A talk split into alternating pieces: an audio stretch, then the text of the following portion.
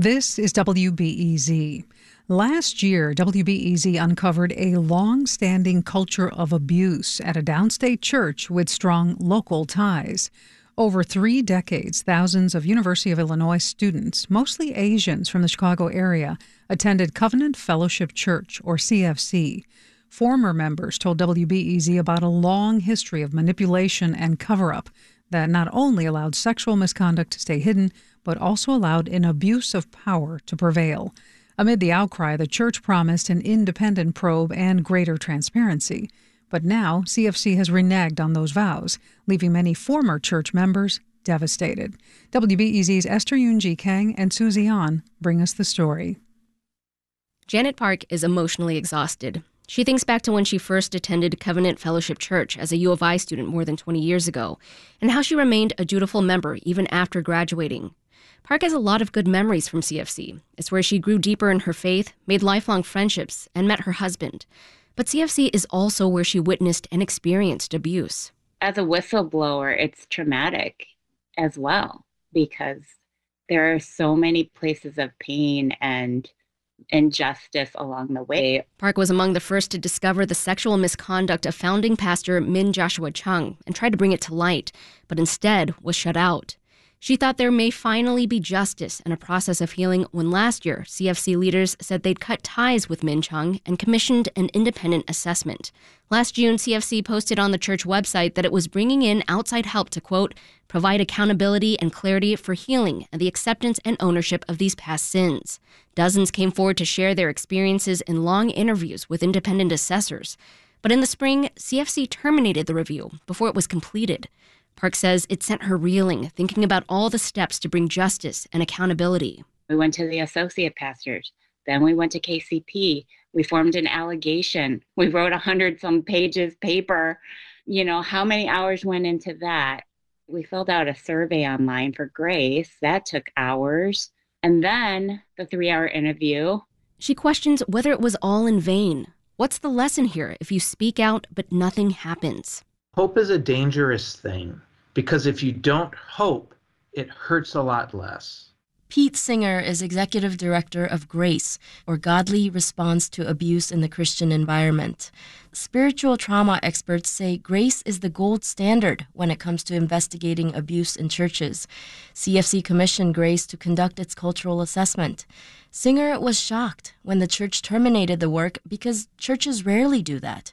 He wouldn't speculate on CFC's motivations, but says in general, churches think they can control the process. One of the things that happens is that churches don't understand the true nature of an independent assessment. And then when we say, actually, uh, no, we're not going to tell you who we're interviewing, then they realize, wait a minute, we don't have quite so much control here. He says one key reason CFC leaders gave for the termination they did not believe Grace could be unbiased.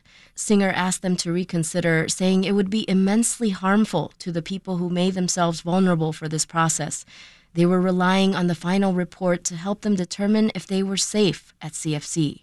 It communicates to people it is not safe to disagree.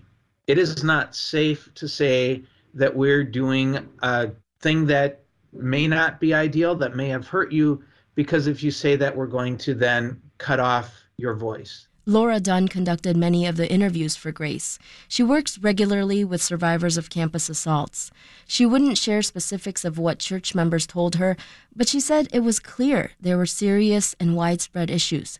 She hopes CFC will one day resume the assessment. If you're on the side saying, I have been victimized and harmed, you are literally re traumatizing yourself by speaking to us.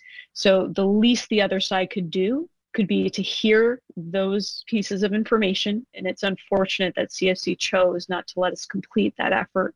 Diane Langberg is a psychologist and a leading voice on abuse within the church.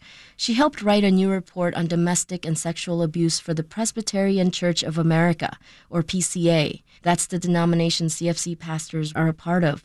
Langberg says relying on church leaders to investigate abuse is a mistake because they lack the training and knowledge of assessing these cases. She says it is essential for churches to bring in outside groups like Grace. We need to find somebody who understands this and knows how to assess it in a way that is objective and not biased toward preserving the system and having it be not true. Langberg says if churches don't want to hear the results, that's a form of silencing. It's very important for churches to understand they're killing themselves.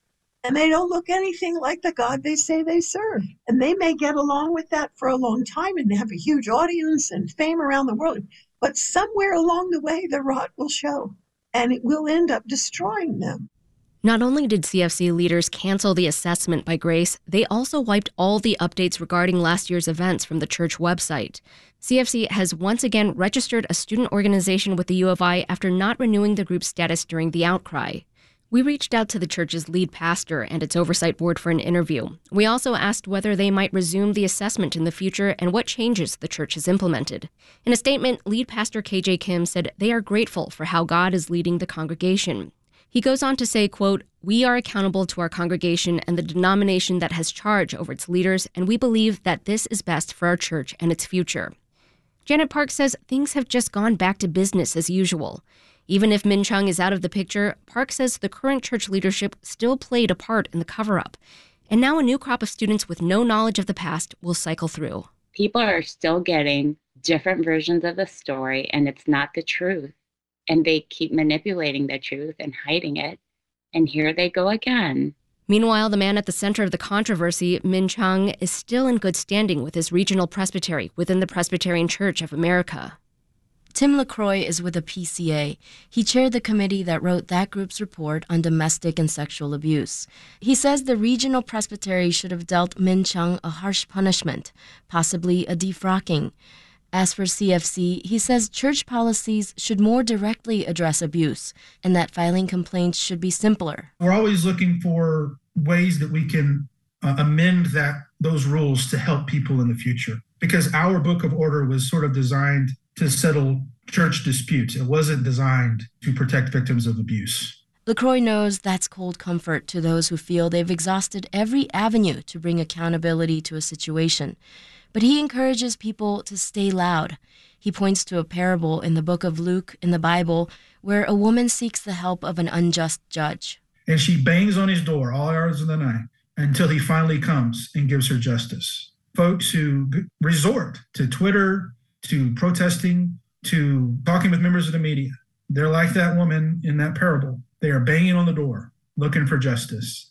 He says no one should look down on abuse victims for seeking justice because that's exactly what they should be doing. I'm Esther Yoon-Ji Kang. And I'm Susie An, WBEZ News.